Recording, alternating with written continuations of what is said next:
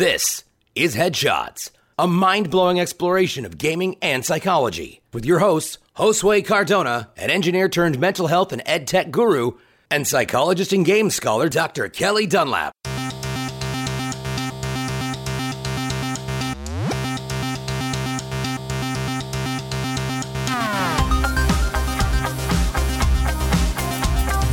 Hey listeners, Josue here. Kelli is not here this week, but with me is my very good friend Ali Mattu. Dr. Mattu, introduce yourself, please.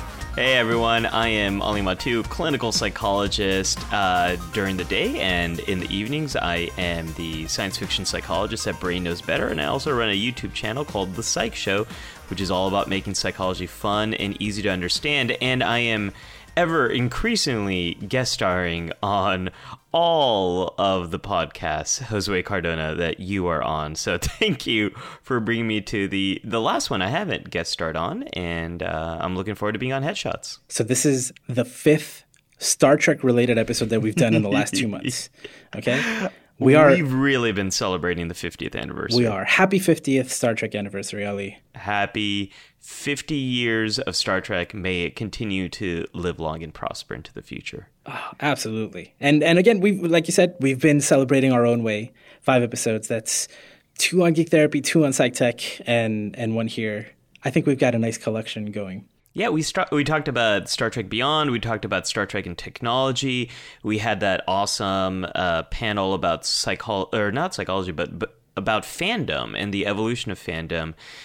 And now we're going to talk about something that has been on my mind a lot. Okay, okay, good, good. Because uh, that that Star Trek fandom panel was at New York a Star Trek Mission New York, which was a Star Trek convention, which every time I've told somebody that this week, I've noticed it is officially the nerdiest thing I've ever said, and it felt very good. like I've been to comic That's... book conventions, but saying a Star Trek convention just has it, there's another layer of nerdiness there. Well, and it's it. also the it's the original fandom that created the whole idea of conventions. So it, it's uh, it's nerdy uh, and it's also uh, all of these other conventions have uh, have their historical roots with Star Trek.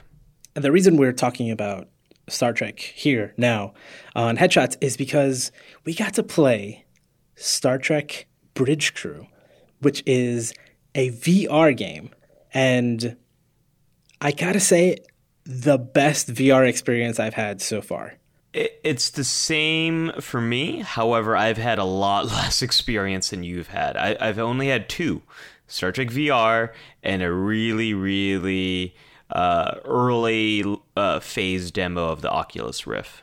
Good. So I, I love this because you get to bring, you know, that, that, that brand new holy shit, I just ha- this just happened perspective to it, right? that uh, it wasn't exactly that the same for me, but it was still a great experience. So yeah. you probably did one of those demos sitting in a cockpit car, was it? One of those yeah, a racing was, game? It was back in 2011, and it, it wasn't even really a racing game as much as it was um, sitting down uh, in a chair and putting on the Oculus and being in the environment of a uh, racing car. I, I, don't think I could even control uh, any direction or any movement, but I could move my head around and experience it. And it it wasn't the best experience. There was a little bit of a lag and a delay in um, my in the movements of my head and what was what I was uh, seeing in the um, Oculus Rift, which made me feel a bit dizzy. That gets to that whole uh, the lag between what you see and what you're experiencing, and um, how that can really mess with your uh, mess with your senses. And I walked away from that experience really being pretty down on VR. Uh, the only other experience I should ha- I, I, should mention that I've had related to VR before that was the Virtual Boy. That doesn't that doesn't count. Stop it. No, that doesn't count. It. No, but but that was it. Those are it's it's headshots. I want to mention my my uh, video game cred here. Um, I tried to spend a lot of time playing Virtual Boy, and I just like burned my retinas. So yeah, that's that's all I was walking into. So I, I was walking into Star Trek Bridge Crew not expecting it to be amazing despite how amazing the promotional material had been for this with uh, I think it was LeVar Burton, Karl Urban, Jeri Ryan uh, playing this game. That that video was pretty amazing. But even then, I wasn't expecting too much from this. So before we get full on into into what it was like, I do want to bring up the concept of presence. Have you heard mm. this this term being thrown around regarding um, virtual reality? No, you know my my knowledge of virtual reality is is quite uh, quite limited because I've been because my experience with it early on was so negative, um, yeah. and I, I, haven't really looked into this issue so much. So, what what is presence? So, in the VR sense, it is that feeling of being inside that virtual world, right? It is where mm. there's a moment where you don't even realize it. You believe that even this blocky thing that doesn't look real at all is surrounding you. That that mm. cliff that you're looking over is actually a cliff and not just a floor in your living room or on a convention floor, right? Sure. And and so the term, I mean, in psychology, people talk about being present and in the moment, you know, having a awareness and mindfulness. Mindfulness, exactly. It's the same concept, but it's a, it's become a buzzword in VR because mm. The goal has been to help people achieve a sense of presence. And so it sounds like that was not the case for you when you had your first demo four or five years ago. No, not at all. So part of it was a lag, and the other part of it was uh, I, I, didn't really have any any control in the environment. Um, no it, agency. It, yeah. No, I didn't have any agency. It was it, it just very much felt like a tech demo to uh, technology that wasn't quite ready for prime time yet. Uh, but but this idea of presence is is an interesting one to me because it it speaks to uh, not only agency but um, I'm, I'm thinking about the expansiveness of the environment, um, being able to um, move your body and have a corresponding movement in the environment and not necessarily having any gaps in your vision. So this gets back to Star Trek and the idea of the holodeck. Uh, there's been a few Star Trek episodes where people realized that they were actually in a holodeck and not in the real environment because of uh, malfunctions in the presence. So you might see the holodeck holodeck grid uh, blinking far off into the distance, which sort of gives away the illusion of the environment. So I, think what you're describing here does link to what we've seen in Star Trek as well. Oh yeah, oh yeah, absolutely. I mean, we're we're we're moving towards. Um, actually, this episode I decided to call it "One Step Closer to the Holodeck," right? And and because I really think, uh, even though I've talked a lot about um, virtual reality in the past year, and a lot of people are playing it right now, but it's, you know, realistically, I don't think that it's even, maybe it's at a million people in the world who have a consumer grade VR set. And that's including. Not a lot no, No, and that's including um, the Samsung Gear VR, you yeah. know, which is that's not, the unit that works off of your smartphone. Yeah, off of an Android phone, exactly. Yeah. And I'm not really counting cardboard because a lot of people have tried cardboard, but I wouldn't say that anybody who has cardboard is a VR user. You know? No, I mean the car. I I tried cardboard and I, I thought it was actually a pretty cool way to um, get this experience into the masses, but the, it has similar problems as as to what I experienced the first time I tried the Oculus. It uh, it's the resolution and the lag is just it, it, impairs on that whole idea of the the presence. Oh, plus, you have to hold it against your face. You know, you have to hold sure. it like a ViewMaster. That's right. Yeah. That's yeah. right. Um, yeah. yeah. but it's kind of cool for what it is. Yeah, yeah, but I, I don't count that as VR, right? Even actually, even something like um, you can't talk about new technology without talking about porn. You know, VR porn sure. is a thing, and probably most people who have ever used it are using something like Google Cardboard, you know, mm. to try it out, or just doing kind of like 360 video type stuff. So actual consumer grade um, VR headsets right now, again, not that much. I think in less than a month, when the PlayStation VR comes out, it'll that number might maybe double before the end of the year. That'll sure. make a big difference because it's a lot more affordable and there'll be actual VR experiences, including Bridge Crew, which is coming to to the PlayStation VR. So so it's one of those things where it's it's interesting to talk about and, and a lot of people are sharing their experiences and and I think we're this for me was kind of a next step uh, in what VR is or, or the potential that it has. So uh, and, uh, and we'll we'll talk about the game in a moment. It one of the things that it, it, it, did make me reevaluate are some of my thoughts on VR. And uh, uh, my day job is a clinical psychologist, and specifically, I, I, work with anxiety disorders. So the main treatment there is exposure therapy, where we help people to face the situation they're avoiding with uh, in small degrees, and then increasingly getting closer and closer to the actual thing that they fear some situations are very, very hard to recreate as exposures in my office. Uh, one of them is air travel and helping people who have a fear related to air travel, whether it's because they have panic disorder or whether they have a fear of heights.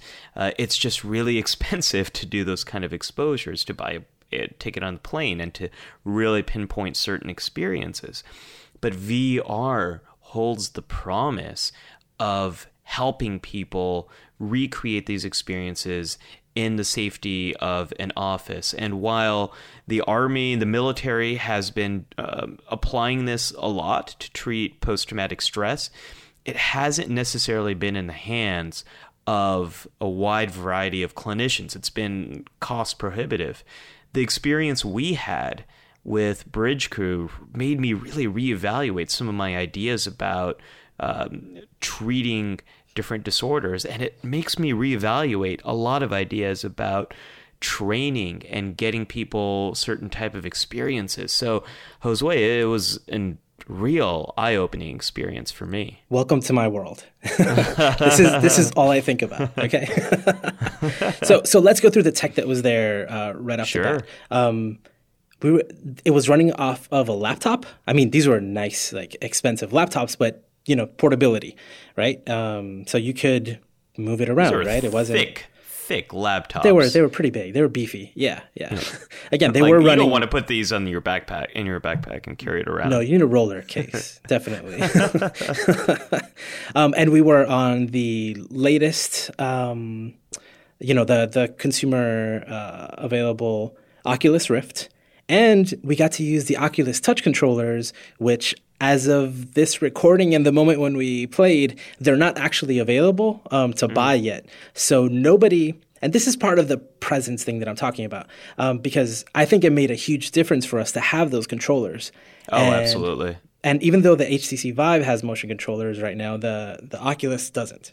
So we got to play with the Oculus touch controllers, and I think you got to mention the lay of the land here too. This yeah, was in yeah. the this was in the exhibit hall over the, at the uh, New York City Javits Center, uh, but it was in this like alcove inside the exhibit hall. Uh, it was a circular region, uh, kind of like a bridge, and there were four different stations. Uh, within that circular region, um, uh, where you could sit, put on the Oculus, uh, but they were networked together. So uh, that was really interesting to be able to have, um, and it was a nice setup. Like it looked like Star Trek. It looked like the modern J.J. Abrams uh, bridge setup. The the chairs were like these white, pristine chairs, like they had been taken off the bridge of the Enterprise. It, it was a they they did a nice job setting this up. Yeah, yeah, those are those are expensive chairs, definitely. Um, swivel chairs, kind of wide, really comfortable. But right, so we're sitting in a circle with our backs to each other, right? So there's four yeah. of us, and all facing away from each other. The computers are set up um, and the monitors. So that's the first thing, right? So so really, where we're sitting comes into play with uh, later. But it's the fact that it was my first co-op VR experience. Mm. I had never played you know, a lot of people talk about, oh, how isolating is it going to be? You know, where people just put this thing on their head and then they they're all alone. And I always argue that it's just like with video games, you can you can talk to your friends, you can play with people, you can have dozens of people playing a game at the same time and, and all sharing an experience. This was my first shared VR experience. in that we were sharing not only you know we were not only sharing the the virtual world, but we were sharing the physical space. Yeah. It was it was so cool. It worked perfectly. It was amazing. Okay, and and the way they set it up uh, again, this is a game from Ubisoft. Um, please note, it takes place in the Kelvin timeline, which means the J.J. Abrams movies, right? Yep, you're on the USS um, I forgot what it was called. Aegis. Aegis, yes, yes, yes. It was the Aegis, which is a uh, it, yeah, it's in the Kelvin timeline. It looks like a like a variant of the uh, the Enterprise, and um, yeah, it, it, it looks great. It, the bridge looks very much like the bridge from um, the the the new movies. Um, yeah, very much that aesthetic. Yep, and Ubisoft is the is the you know developer of the game and they did something pretty awesome which is that they had three people play at a time plus a ubisoft employee who played as the captain right so each of us have a different role the ubisoft employee was the the captain giving orders and then the three of us had different uh, positions on the bridge i was engineering you were I was tactical. You were tactical, and then we had a um, a third person who we didn't meet until then. Right? He was just uh, someone who signed up just like we did, who he was the helmsman. Mm-hmm. And first of all, how cool was so, it? Oh. How how excited were you to be engineer? Well, so I I wanted to do tactical, to be honest. Really? Um, yeah, but but uh, I was like, you know what? I'll, I'll I'll take engineering because I had no idea what to expect. Sure. I I just assumed that tactical or helms would be more fun. You know, you'd be doing more. Um, but this is Star Trek. So we all were just messing with screens right in front of us. There wasn't a giant wheel that we were turning. There wasn't a turret that you were shooting from, right? Um, I wasn't running down into uh, the engine room. We were all sitting on uh, on the bridge, and we each mm-hmm. had our station. Mm-hmm. And so, actually, right when the game started, this is this is pretty funny. I you you put in your name, right, which appears mm-hmm. like over your head in the game, and then uh, you choose a gender, and then um, your station was already assigned, right? We chose beforehand, mm-hmm. and and we went in. And then when I started, um, right, we got we have our touch controllers, and I'm trying to move my hands, and it didn't work for me. Mm. Um, I'll stop there. What was it like for you to have to kind of see your hands moving as you were in the game, as you were moving them? In the in the real world. Well, I gotta say that the moment I put on my helmet, um, we're, we're in this we're we're on the bridge. No, we're on a shuttle. Actually, oh, we're on the shuttle. That's right. The shuttle's approaching the the which ship. Which is so cool. Which is like one of my favorite parts of the 2009 film when you know they're on the shuttle and they're seeing the Enterprise. You know they're flying around it and they're yeah. all looking up. And we got to do that. We were in the shuttle and we got to see um, this kind of scaffolding in space that was holding the Aegis, and we got to see it. And there was a uh, a planet like that you could see behind it, and there was a, a planet behind us and another one in front of us and you could so see ju- them in a distance. So cool. Just from that first moment of putting on the helmet and being on that shuttle, I was blown away. Um, yeah. The lack of a lag, how fast and how seamless everything worked and looked. Uh, I, I was so afraid of feeling dizzy, feeling uneasy, and I didn't experience that at all. So I, I was I was quite shocked. And then when we do uh, appear on the bridge, and I look down and I, I noticed that my hands were my hands were crossed, but they weren't in real life. And it was quite this odd feeling that I was trying to move them around. And I think one of the Activision um, employee Ubisoft. saw and he yeah the, i'm sorry one of the ubisoft employees uh, came over and said oh no no you got the, the motion handles are, they're on the wrong hands. So my left hand controller was in my right hand. So we fixed that and, and that really helped. But that was that was really interesting to me. Um, i could immediately tell that something felt wrong. Yeah. Um, and so once i got straightened out I had so much fun just looking around that bridge and then I saw you. Um, it said Josue, and I saw our captain, and I saw our uh, our helmsman, and everyone was kind of where they should be, corresponding to what I know from the movies. and I could have just spent like an hour just there, just looking around the bridge and not even doing anything. Um, I was quite literally awestruck.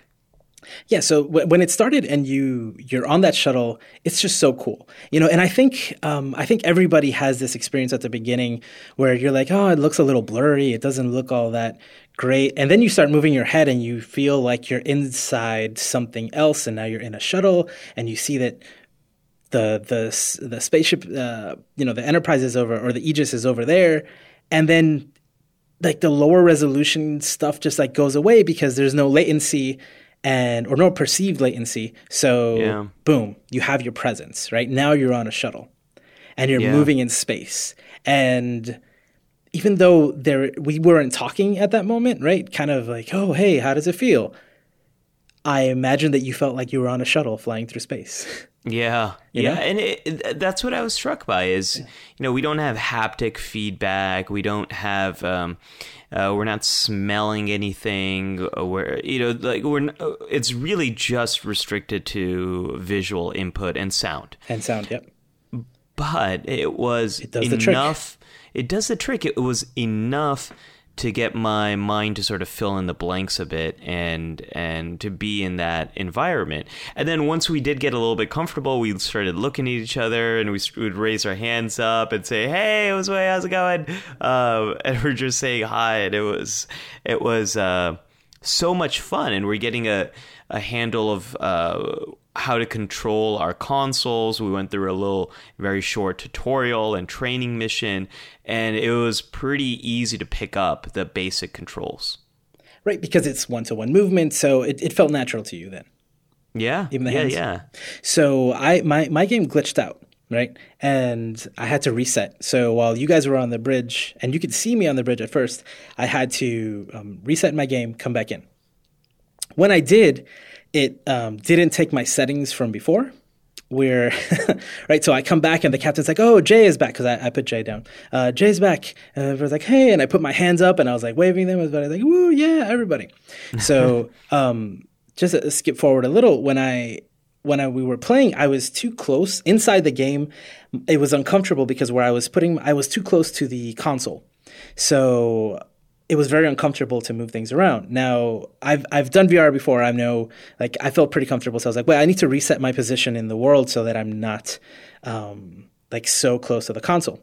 So I put my head forward, I reset my position, then I pull my head back. And when I do that, I look down to see kind of how far I am. And I realize that I have boobs and I'm wearing a dress and I can see like the cut of my of my dress and my legs. And What was for- that like? Well, exactly. So that for, for a moment, I was like, wait, what?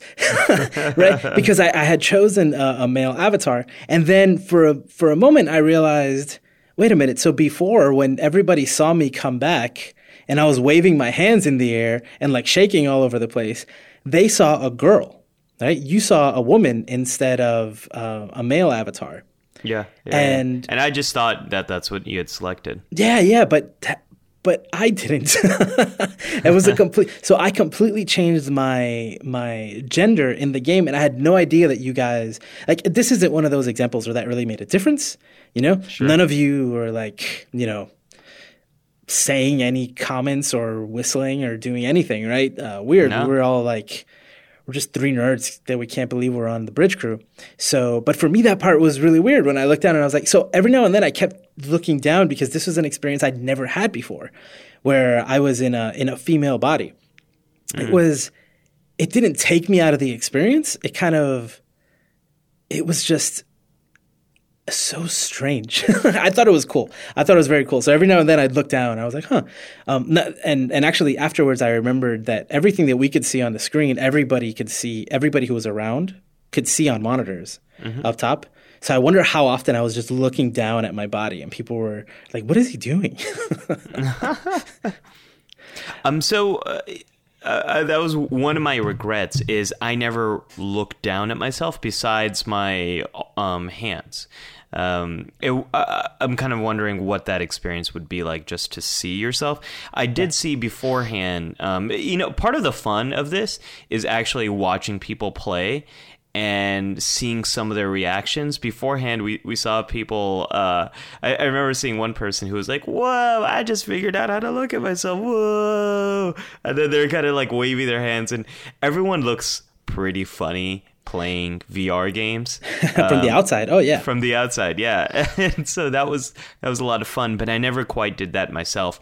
So that's that's one regret I had. But it was interesting in game to look at people as they're getting their bearings. You can kind of tell that people are figuring out um, how to work, and as they're looking at their hands, and you can see people look at their hands and they look down at the console and stuff. But I, I didn't see you check yourself out if that's what you're wondering. Um, I, I, was I was more busy trying to f- figure out my own stuff. Um, yeah, and my guess is that you were probably also just too close to the console. So if you look down, you only saw the console because mm-hmm, um, mm-hmm. just like just like I had uh, just like I was set up at the beginning.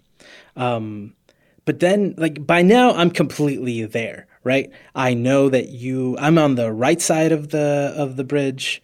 Mm-hmm. Um, you're in the center. I'm in the forward. Uh, yep. Yeah, center center area. And yeah. Forward, and the helmsman is to the left. Captain is behind us. I, if I look over, I can see the three of you. Um, I hear the captain. I hear everybody's voices in my headset, and we are on a ship, right? And he's just giving us instructions, and I'm messing around with everything on the console. And for me, it was it was actually a lot of fun. So the the engineering role was uh, I had access to all of the power on the ship, and then I had to reroute power to shields, engine, and weapon systems. And then I also had to activate the warp core, and I had another smaller screen to the left, which uh, I used to scan and scan for life and use a transporter to beam people up. Mm-hmm. So it was a lot of stuff uh, on mine. What was yours like? Um, I was tactical, so I controlled. I could scan um, I could uh, target weapons. I could fire phasers. I could fire um, uh, photon torpedoes. I could raise shields, lower shields. And uh, did you control transporter or did I control transporter? I control um, the transporter. You control the transporter, but I control the scanning. Yes, um, and then um, I for, saw the scanning, so I couldn't. Saw, yeah, I couldn't activate the the transporter until the scan was done. This is one of those things that I started to learn as we were playing the game that not only do we have to listen to each other and work with each other, but no one person can independently do everything. While I can scan, um, you control the transporter. Yep. So this was so fascinating to me. Is the controls, the way the gameplay works, it is truly cooperative. Oh, yeah. um, it is impossible to proceed on this game on your own. And you know, one of the things that I, I, learned about the game afterwards is if you don't have four people to play, you can have a uh, you can have a uh, not a bot, but you can an have AI a, character, yeah. an AI character sort of fill in for the role. But this is how Star Trek works. The thing about Star Trek is not only is this is it this optimistic vision of the future, but it's this idea that we need all of us together to to collaborate to make the starship work. And the original vision of Gene Roddenberry was the Enterprise is really Earth. And it represents all of humanity and it's all of humanity working together. And I love that this game stays true to that vision because you I, I, couldn't rescue the people on my own. We all had to work together to to rescue uh, rescue everyone. And so there was also the the helms um, uh, the the person in, in uh, what is it called? Uh, the helmsman. Yeah. the helmsman.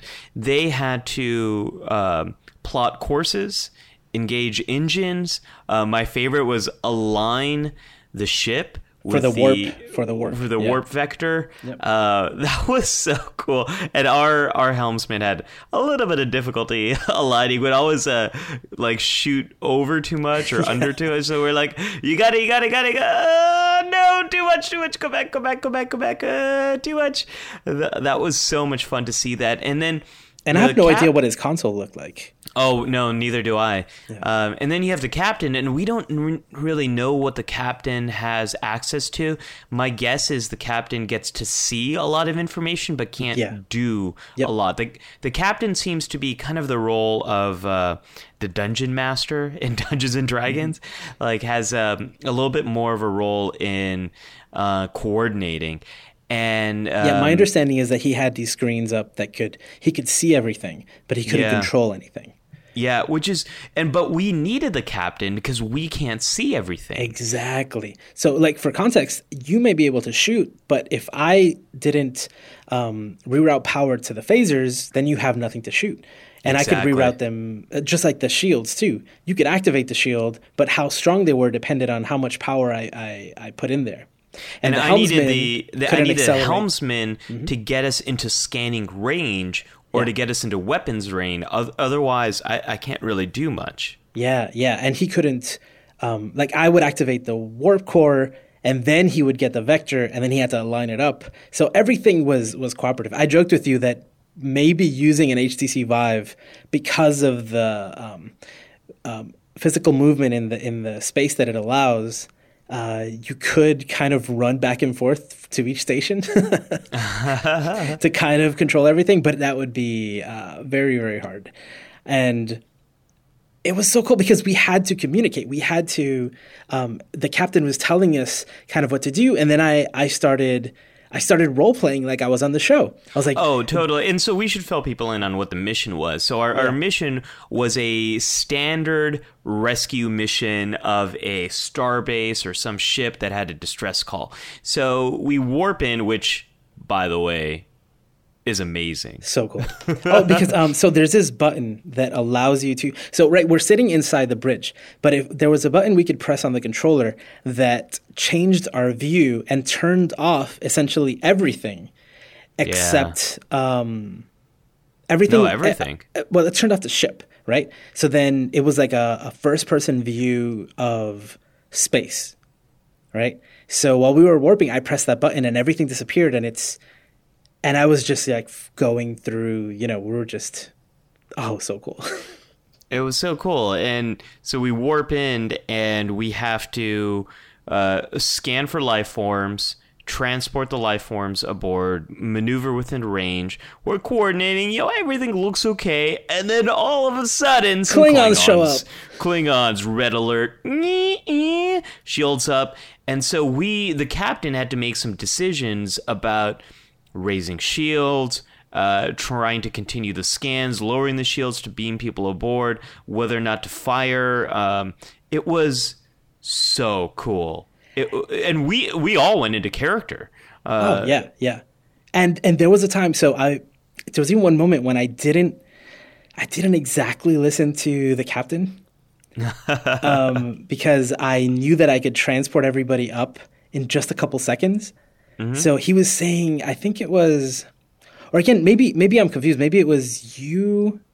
I think I activated. I think he said, "Okay, raise shields to you," but instead I I activated the transporter. It was something like that, right? So we kind of blocked each other, and I went against what he was saying because I I really thought we could do it. And it's so funny because as the it really is a role playing game because the captain I don't think he can veto anything that we're that we do. He can only provide guidance and kind of this um, top level view of everything that's going on.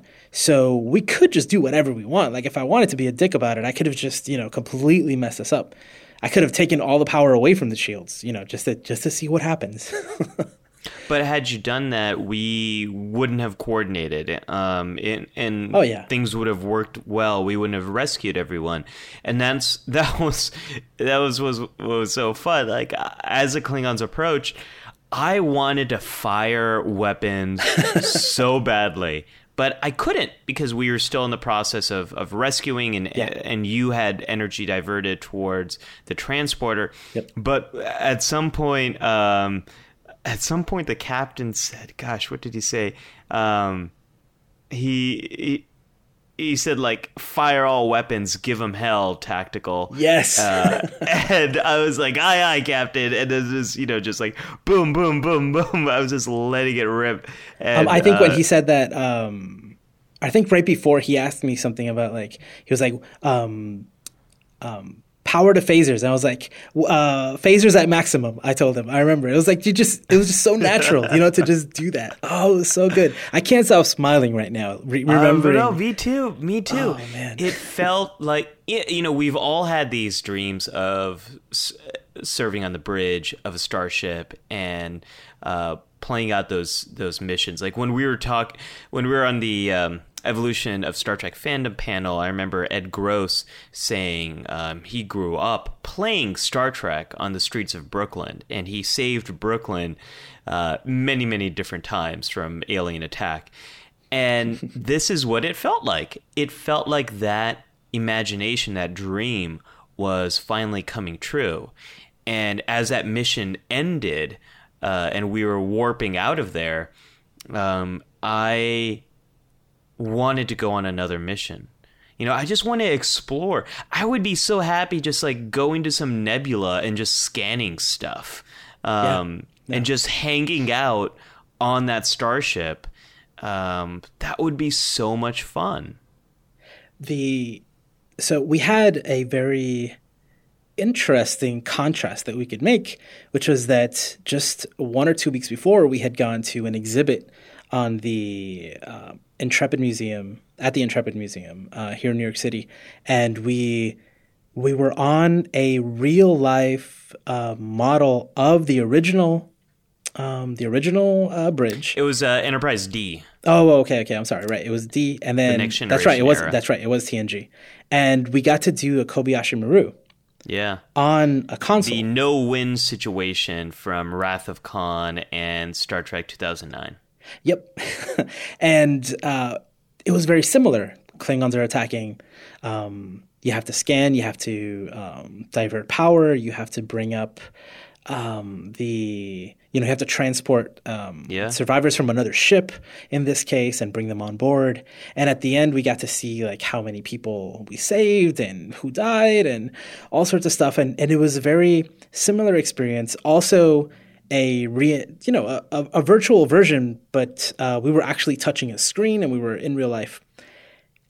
That was garbage in comparison to this. Okay, garbage. Like I actually, I felt like I was transporting these people over because I knew, I knew I had the energy. Uh, I had diverted power over there, and I knew that I could see um, the scans coming in, and I was able to push this button that engaged it, and I had to wait. And I'm looking over at you. You know, you are like in the corner of my eye while I'm messing with the transporter uh, mini screen on the left, and just feeling like you're there. The the there was like an urgency to it, you know. Like I know it's not real, but I wanted to save them so badly, way more. And I, I felt, I thought I felt that way when I did the Kobayashi Maru because I was so excited to do that. But in comparison, I think again, it's that sense of presence. You know, I was wearing jeans when I was at the museum, but here I was a Starfleet officer. You know, and I was on the bridge, and and all of the sounds um, around me, and I wasn't alone, which also makes a difference. The cooperative aspect of this is is really a game changer. Um, it, it, I really think the most exciting games that are going to come out of this are these cooperative experiences. You know, it, it I can only imagine the the Dungeons and Dragons VR game that's going to come out. That would be amazing, amazing for you to be able to to bring the characters that you have created in your mind to life in VR and go on these joint adventures with your friends in VR. Um, I, think that this is really, in terms of entertainment, it, it's going to be an incredibly fun social experience to go through. Um, I don't have a PlayStation 4. I don't have an Xbox One. Not yet. Uh, not yet. well, my my most recent systems are uh, the Wii U, which I bought for Mario Kart solely for Mario Kart, and that's really the only game I have on it, and I'm very happy with it. And I have an Xbox 360, uh, and I've got I don't have a PC, but I've got a Mac, and I've been okay with that. Um, None of those ha- things run VR. no, no, no. I know, I know. but I've been okay with that because um, I, I don't do as much gaming as um, as I used to, and uh, most of the gaming that I do is is actually with you or their social experiences, uh, and I'm I'm okay with that. But as we exited this experience, so we should talk about what it was like to to exit the game. But I really wanted to buy a PlayStation 4 so that I can play this game with you. And it's it's that social part of it, playing this game with you. Yeah. That's what I wanted to do. Yeah. And um, so we we we won. Like we completed the mission successfully. We saved everybody. We took down a couple Klingons. We got out of there. Um, like so, it was a, a a successful mission, and that felt amazing. We are all like, "Whoa, yeah!" it was so good. We're all waving our hands in the air, oh, like, yeah, yeah. looking at each other. It was so cool. And and at that moment, I mean, so right, you said, I think I think this is why VR changes everything because even though I have had experiences in video games, like um, the last episode, I talked a lot about No Man's Sky. For me, yeah. that game is me playing out my so many dreams and so many sci-fi fantasies out in this game. Yet in VR, it it's another level of dream and fantasies come true, right? There was there's nothing that even comes close to that feeling of us successfully completing that mission at the end of uh, of that demo. Like it was incredible, and it was. I mean, I remember turning my seat over and looking at you guys, right? And yeah. we're all like, "Wow," you know. And we're and it, the game kind of ended where you know, like we talked about how the helmsman, like he kept overshooting the warp vectors, but at the end, like he did it on his first time. You know, everything yeah. was good. Like it was, it was hectic. Um, it's like you could feel the pressure, and he got it on the first time, and we were out, and then it kind of fades out as we're warping, and we're all cheering. Again, like so for somebody who, especially for someone like you, who Star Trek is is way more than just a TV show, right? It's it's is it your favorite TV show? I would say it's my favorite TV show and franchise. I mean, it, it yeah. it changed my life, got me excited about science. Um, it's what I credit for nurturing my love of psychology. It's uh, it, it's probably the single most important um, story in my life. Yeah. So and and you got to play it out, right? And well, and and, and also Josue, I got to say, I uh, you know I was a huge gamer uh, up until college, mm-hmm. and I played every Star Trek game that's ever come out, with the exception of Star Trek Elite Force. Those games have almost all sucked. Yeah. there really haven't been that many great Star Trek games, and I, have played almost all of them. Um, so f- I, I think the reason for that is a lot of Star Trek games focus on the wrong thing. Like we've had um, we've had Star Trek games that focus on the combat side, and that's not really what Star Trek's about. And we've had other Star Trek games like Star Trek, I think it was Star Trek Armada, which was a real time strategy game. That was kind of cool because it kind of captured a little bit of that feeling of the Dominion War and these big fleets going to battle with each other. But that's also not what Star Trek is really about. We haven't had a lot of games that really capture that spirit of working together to solve problems in a um, optimistic, way. This game does that. This game captures the existential experience of Star Trek, which is working together to solve a problem. Now, this game could have existed in many different ways before, but it yeah. would be really boring if it was just a screen where you kind of like, I'm going to divert power to here and I'm going to move this. It's essentially like switches and knobs, right? Totally. That would be really boring. But the fact that we were almost physically we're moving our hands to touch these things um, like my finger my the point of my finger was not touching a screen but i still because i was using a trigger it still i still got some sort of feedback i still felt like i was interacting with the environment yeah. and and when i think back on it like i, I try to exp- if if I try to explain to people what the game was, it doesn't even sound that exciting unless you're a big fan of the show. It's like, oh yeah, I was just, you know, touching a screen. And it's funny because when you watch the show and you're seeing people from the front, right, and you don't see their consoles, they're just kind of swiping and pressing buttons, right, and mm-hmm. flicking switches.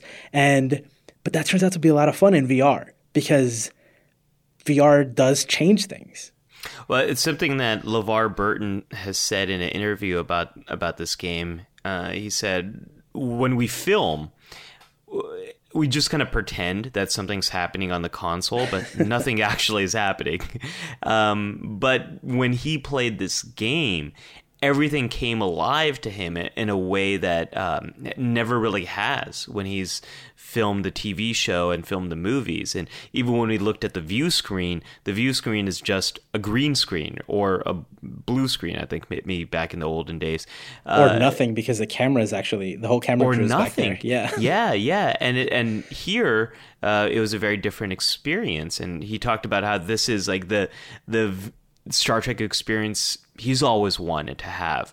So uh, there's something right, and that's coming from Geordi LaForge, yep. uh, the engineer, uh, I guess after Scotty. So what what was interesting to me though is when I lifted the Oculus Rift off of my head, immediately what I did, Josue, is I looked to where you were in the game and I wasn't there. And you weren't there because the yeah. virtual space was different than the physical space. I completely and, forgot that we were sitting in a circle with our backs to each other. Yeah, me too. It was the same thing. It was so jarring to kind of look to my left to where you would have been, and there's there wasn't even another person there. It was just yeah. the whole room was completely different. Yeah. That was, was so cool. And you were actually so so um, you were actually sitting behind me and to my left mm-hmm. um, in the real world. But in the game, you were sitting to my left and forward. Mm-hmm. And kind of way farther away than the guy who was playing as the helmsman was actually, or the captain was actually sitting. Yeah, it was, it was one of those moments, right, where you realize, whoa, this like VR did it. Like VR is here. and yeah. that sense of presence, like all of a sudden we got pulled out of it, and then it was like one reality and then another reality, right? Your senses are completely um, fooled for a second, and now, now, okay, this is what's really happening. And, and this gets me so excited for the opportunity to play a game that is about cooperation, about listening to each other, about a joint exploration, joint rescues, and yeah, sometimes joint taking on of the Klingons. Uh, so this game is incredibly exciting to me. There's there's going to be a, campaign mode.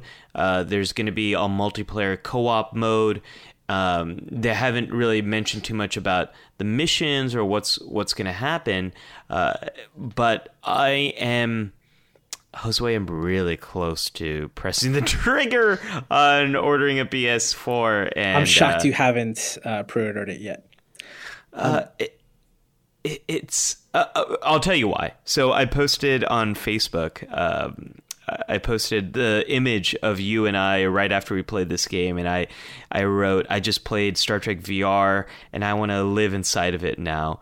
And some of the comments, uh, one of my friend, my friend Ryan said, "Whatever you say, Barkley," uh, referring to a character in Star Trek who gets addicted to the holodeck. And uh, someone else, uh, Kathleen, said, "No, didn't you learn anything from the hol- all those holodeck episodes?" so part of me is a little afraid of getting pulled into this um, too much because of how exciting it was.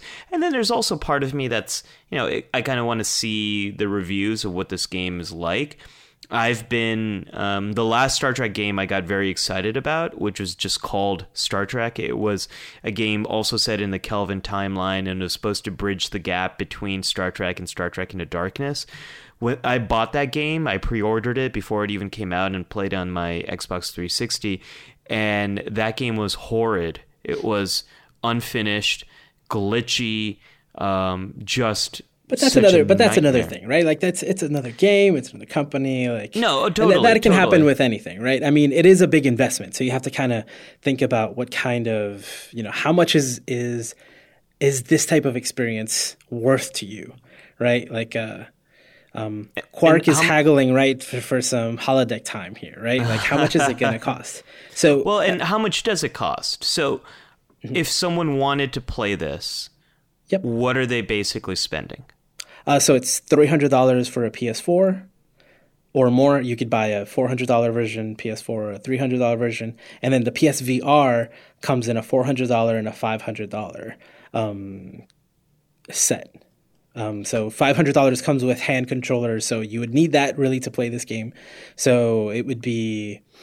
You're looking at $800. $800, yep. Just plus for the, cost hardware. the. So let's say the game's like 50, give or take. Mm-hmm. So you're spending close to 900 uh, if you don't have any of the hardware right now. Yep. Now, a lot of people have PlayStation 4s. A lot so of people, might, yeah. they might be spending less, but you can also play this on PC.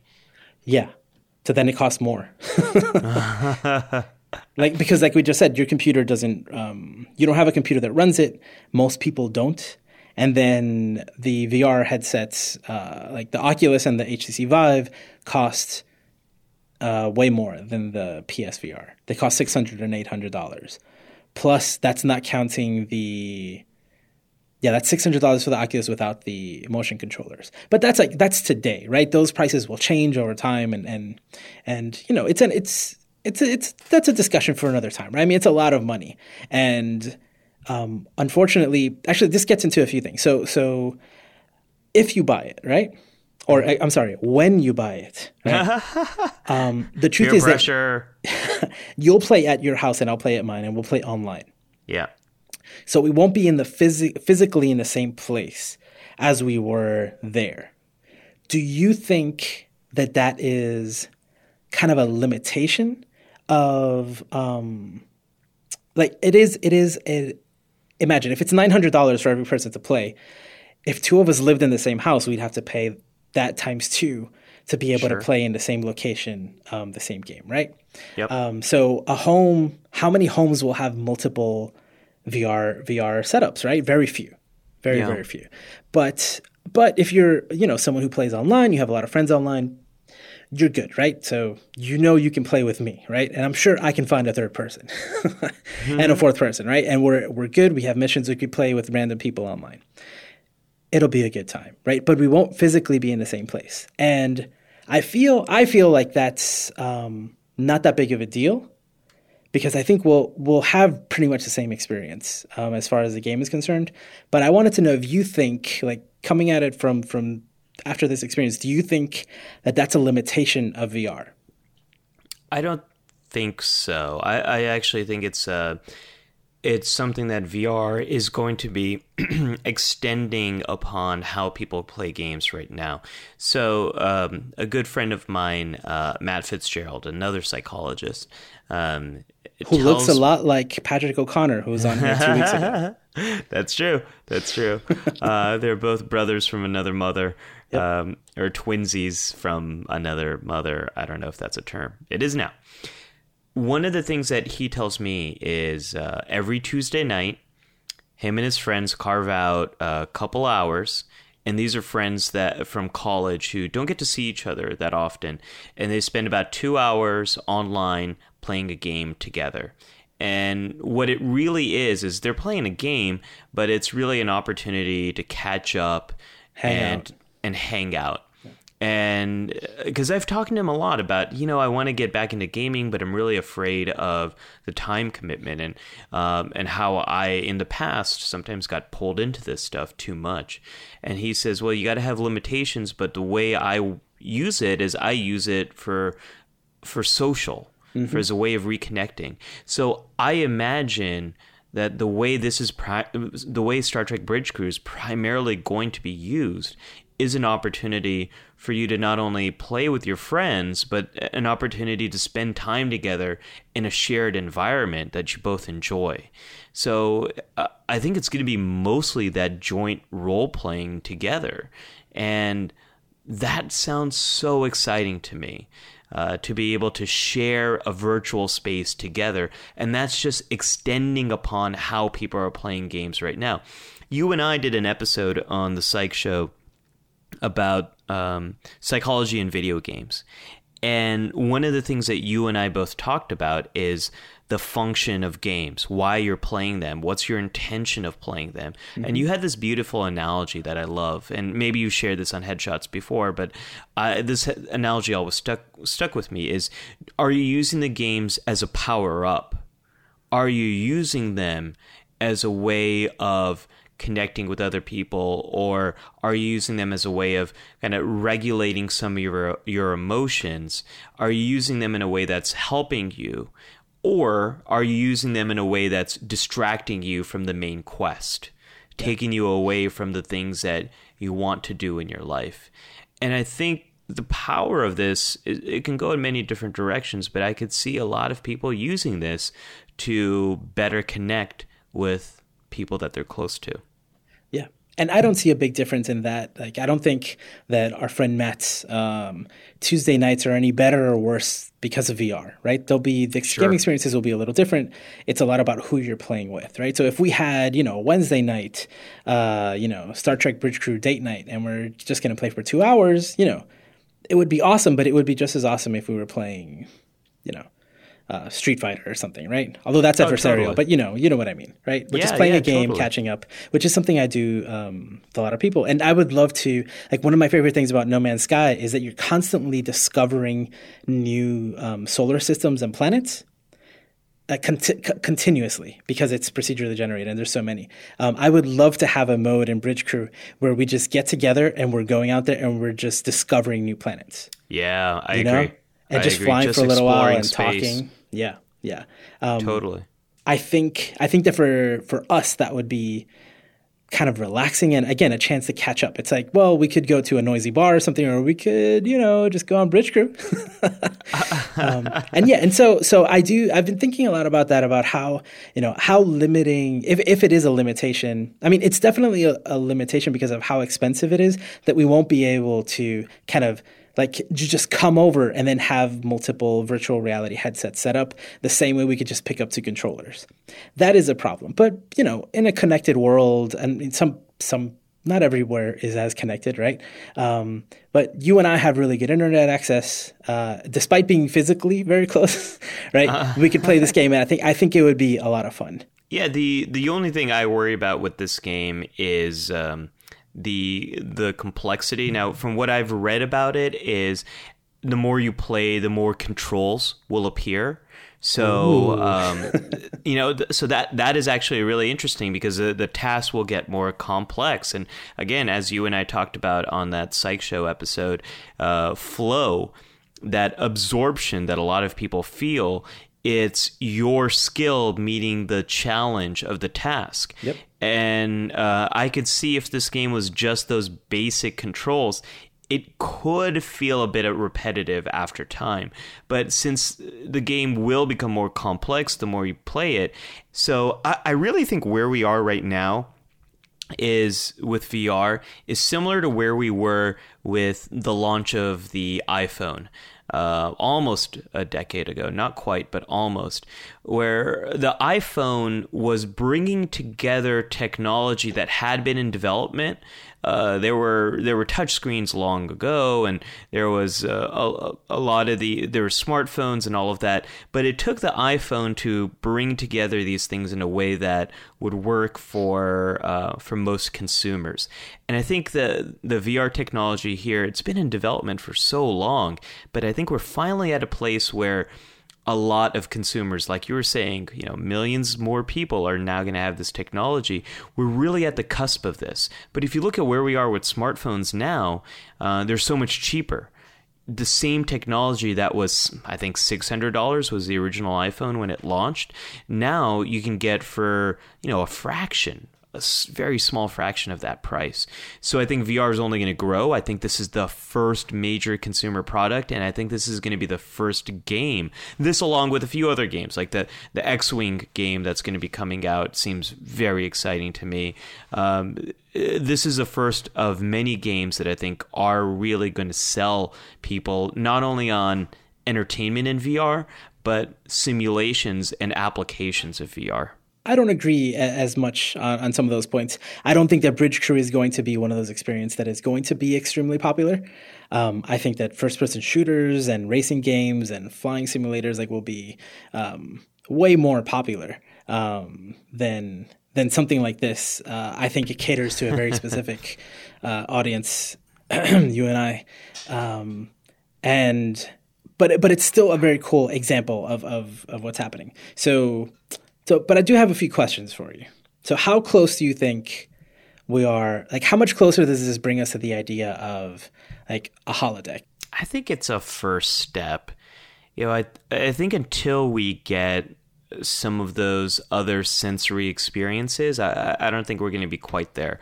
So one one parallel I, I draw to is um, the ride at Disney called Soarin', which lifts you up into this large screen that sort of surrounds your complete vision and it moves you around as if you're air gliding through uh, different environments. But what's cool about it is as you move through those environments, it shoots off these small scents that kind of pull you in further into that experience. That whole idea of presence, right, is, is further extended. So I think until we integrate more senses, touch and smell and uh, taste, I guess. Uh, I don't think we're going to be quite there, but this is a huge first step into that um, holodeck experience. Uh, this is actually a real thing. Um, the South Park RPG game has been showing off with something called the Nosulus Rift, just something that you put on and it uh, has smells while you play. Wow. Wow. Specifically, um, farting is a game mechanic in the game, so it's a lot of fart smells. But you know, Great. it's we're almost there. We're almost there. but now we're talking about something else like strapped to your head, right? Well, um, but it's definitely the closest we've ever been, and again, that idea of presence. Uh, is kind of is is no different in the holodeck than it would be in the real world because everything you see and touch is it just feels real, right? It's it's complete. Um, it's an ex- kind of a, a, replica or a replacement, and so well, your senses aren't doing anything differently. Well, and something something I wanted to mention is at, at thinking about this. You know, our, our primary sense uh, is vision. So that's that's kind of how we have evolved. We we prioritize uh, vision more than anything else. So VR right now, as it is, it does a lot to pull you in. Just having the vision aspect. It's tapping into the one thing it should be focusing on. Yeah, but I, think as VR develops, uh, you know, I, th- I, think about the the blind community as well. Like bringing in haptic feedback, that sensory feedback, is going to be able to bring in more people into the VR experience. And um, it's just going to not only is it going to increase that presence but it's also going to increase the accessibility of these different types of experiences to a wider group of people so we're a little bit away from that but i don't think we're that far away um, yeah yeah i think i think for me um, this whole idea of so you and i were able to have shared presence mm-hmm. right and in a holodeck, that's instantaneous, right? Because we're seeing the same thing and there's no difference.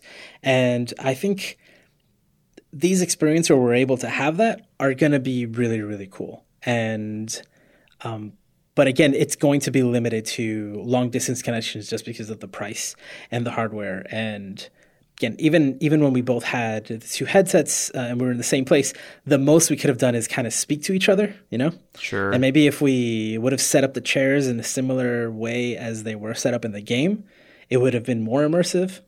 But the microphones and the and the headphones did the trick, I think, you know? Yeah, and it, to confuse us. The, you know, so the cost is a limitation here for those people who are going to be able to afford this. The uh, physical space can also be a limitation. So you and I both live in in New York City where people have very small homes.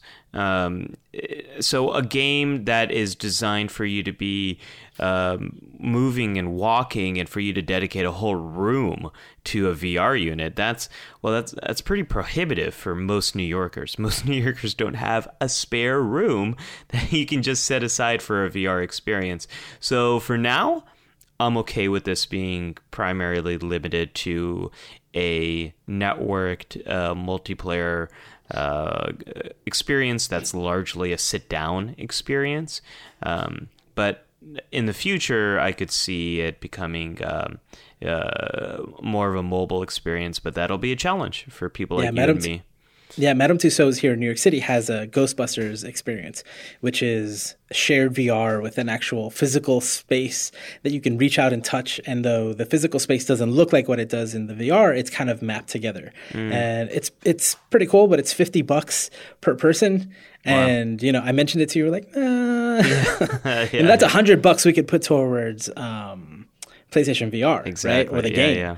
Um, so so again, it is expensive, but but those opportunities are are kind of out there. I'm I'm I'm actually really excited about these sit down experiences, right? So if I can sit down in a chair and in the game, I'm in a cockpit or something like that, it's it's close enough where I'm I'm good. I don't feel like getting up and moving. Um, I'm okay with the controller. I'm really I am excited about that, even though it's an it's not. Uh, uh, a faithful representation, right?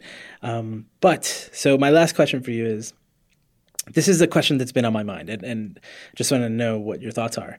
And and this is something that people have I've I've heard, you know, there's discussion about this, and it is the idea of will people choose to do something in VR versus doing it in real life? So something like this strangely, we cannot get on the Aegis and go on a mission and save somebody, right? That's not yeah. a real thing we can do. Yep. But we did have the closest possible approximation to that, which is a replica of a of, of a bridge and touchscreens and an actual activity, right? Yeah. And the virtual experience was way better. Even though they were both, you know, it's a fantasy, right? Mm-hmm. But so how do, what, what do you think about this? Because I have a lot of thoughts on it. I'm just curious, based on what we've what we've experienced just now. How how do you feel that going in the future? And do you think do you think it's something to be concerned about? I think the the most interesting applications and experiences for VR are going to be those types of experiences that we can't quite achieve in the real world. So, like being on a Star Trek bridge, but I also think about experiences like uh, that are restricted to certain groups of people. So for you and I to be able to explore the International Space Station, probably not going to be able to do that in real life, but to be able to experience that in VR would be really great. And I could see like a if a young kid gets that experience that maybe that'll spark an interest in science that might lead them down the road to becoming a future astronaut. And then similarly for astronauts, one of the things that NASA's talking about is using VR to help Martian astronauts when they are really bored and tired of and stuck on a small spaceship and stuck on a small spaceship you know, one of the challenges of mission to Mars is those astronauts are not going to have the number one recreational activity that astronauts have right now, which is looking at Earth. They won't be able to look at Earth, and there's not much going on on a Mars surface. So VR is going to be really helpful for those types of experiences. And as you mentioned before, too, I think, uh, and this gets closer to your question, new technology has always been um, innovative by um, adult entertainment. So I think there's going to be a lot of people who are going to go to this to live out certain fantasies that they can't experience uh, or are harder to experience in, in real life. Am I worried about that? Yeah, I'm, I'm worried. I think for a select group of people, this is going to be a challenge. And again, not to continue to plug my YouTube show, but one of the things you talked, you and I talked about on the Psych Show is uh, with with video games. It tends to be people who are also struggling in other areas of their life that use video games as a form of avoidance. And that's similar to substance use. Who ends up struggling with substance use? Well, some people don't, some people do, and it tends to be people who are struggling in many different areas of their life. I think those types of individuals are going to be vulnerable to getting plugged in to these kind of experiences. Um, but I think that's going to be um, not going to be the majority of people. But it is something I do worry about. Yeah, I'm I'm on the side of I it's a lot cheaper to travel in VR than it is in real life. Sure. And you know, um, not everybody can afford that. It's not the truth, you know? I mean, it's not the real thing, but people are going to be able to have experiences and view different cultures and locations and do things that they they can only again dream about, right? And even if they are just uh, replicas of a real thing, I don't see anything wrong with that. I don't see anything wrong with somebody choosing to visit the virtual pyramids. Um, brought to you by the History Channel, right? And and they and and they tell you that it's the most authentic VR version of the pyramids of the Great Pyramid in in, in Egypt, you know. And you're like, okay, cool. Um, I don't see a problem with that versus choosing to go there necessarily, because it is prohibitive. There are a lot of things that are prohibitive. Yeah. The the yeah. International Space Station example is a, is perfect. Um, there's a Wired article which I will link to, which talks about the experience of astronauts looking at Earth from the outside and how that creates a sense of empathy that very few people have been able to experience. You know, empathy toward the world, toward the planet, yeah. toward everyone, yeah. Um, and how there's a group of people trying to to recreate that experience from beginning to end in a virtual way, so that people can can share that experience. You know, can, they can do it because not everybody can. And so I'm I'm actually happy about the opportunities that it provides. And yeah, there's always opportunity for people, you know, for um, addiction or avoidance in anything, you know. And I think that this is something that that I I truly believe that um, if the world, uh, if the real world can't keep up, right, with the kind of the, the the virtual world. If the virtual world is so much better than the real world, then I think we have a problem. You know, I think that there are sure. opportunities for the real world to kind of step up its game in many areas. And that could be something in this context. It could be something like, why is everything so prohibitive? You know, and I mean, in the world of Star Trek, this kind of thing wouldn't happen, right? Well, we have technology to bypass many of those problems, but the world that we live in right now isn't there. This is something you and I talked about in the um, the Psych Tech episode about Star Trek and technology, or technology. but the great promise here of VR is ability to create experiences that are really going to help you to understand other people and like imagine a VR experience that puts you in the head of someone who is from a very different background and experience than you are. And for you to live a day in their life and to experience things the way they do. I mean, talk about an opportunity for increasing empathy on this planet. And yeah, yeah the technology is cost prohibitive for people right now, for certain people right now. But that's only going to change in the future. That's only going to improve. Um, I think the, the potential for a positive influence uh, from this technology far exceeds the potential for uh, for negative consequences. And again, technology is sort of uh, it's not good or bad. It's it's how we use it, and there are some massive potential benefits that this will have for our ability to understand each other, which right now, Josue, we could use a lot more of that. Yeah. And and this experience, um, the the bridge crew experience uh, specifically, again, it was my first cooperative shared experience, and the idea of shared presence has kind of removed any any worry that I had about the technology being too isolating or removing people from reality entirely, because we're still going to be able to share that with people, even in a virtual sense. Mm-hmm. Just like you know, Ready Player One and, and and so many other examples that, that we've that we've talked about and that we know about. Um, it's true. It's possible. At first, you know, for a while, I thought, mm, how is that really going to be? But we did it, man. You and I, we, we, we, successfully completed that mission. We piloted um, a starship, and it was great and and I think we're better off for it, right? Because we had this amazing experience that we couldn't have otherwise. So I am super excited. Um, Holodeck 1.0, I'm ready to call VR. You know, we are really, really. It's so, so, there's so much, so much potential, and I cannot wait for in a couple of weeks to finally get again. Like I'm getting a PSVR um, right now. I've that's the route I chose instead of uh, buying a I only have a laptop, so I'd have to like buy a desktop or buy a really really good laptop and buy. I would probably want the Vive instead of the Oculus, and that one's more expensive. You know, so I'm going with PSVR, in a few weeks. I hope you'll join me. I'll probably play yours first to, to get a Uh, sense. oh, of course. I mean, if you're on the fence, I'm definitely going to um, have you play mine to kind of put you over the edge, and and maybe and maybe in the future we'll we'll we'll talk more about um, our hopefully shared VR experiences. So that's it for this week of uh, headshots. Uh, this week's episode of Headshots. Ali, where can people find you and your YouTube show that you keep mentioning over and over again on my show? If you go to thepsychshow.com, that's the shortcut that'll get you to my YouTube channel. And uh, that's where you can find that video game episode that you and I were on. I'm also on Twitter at AliMattu, A L I M A T T U.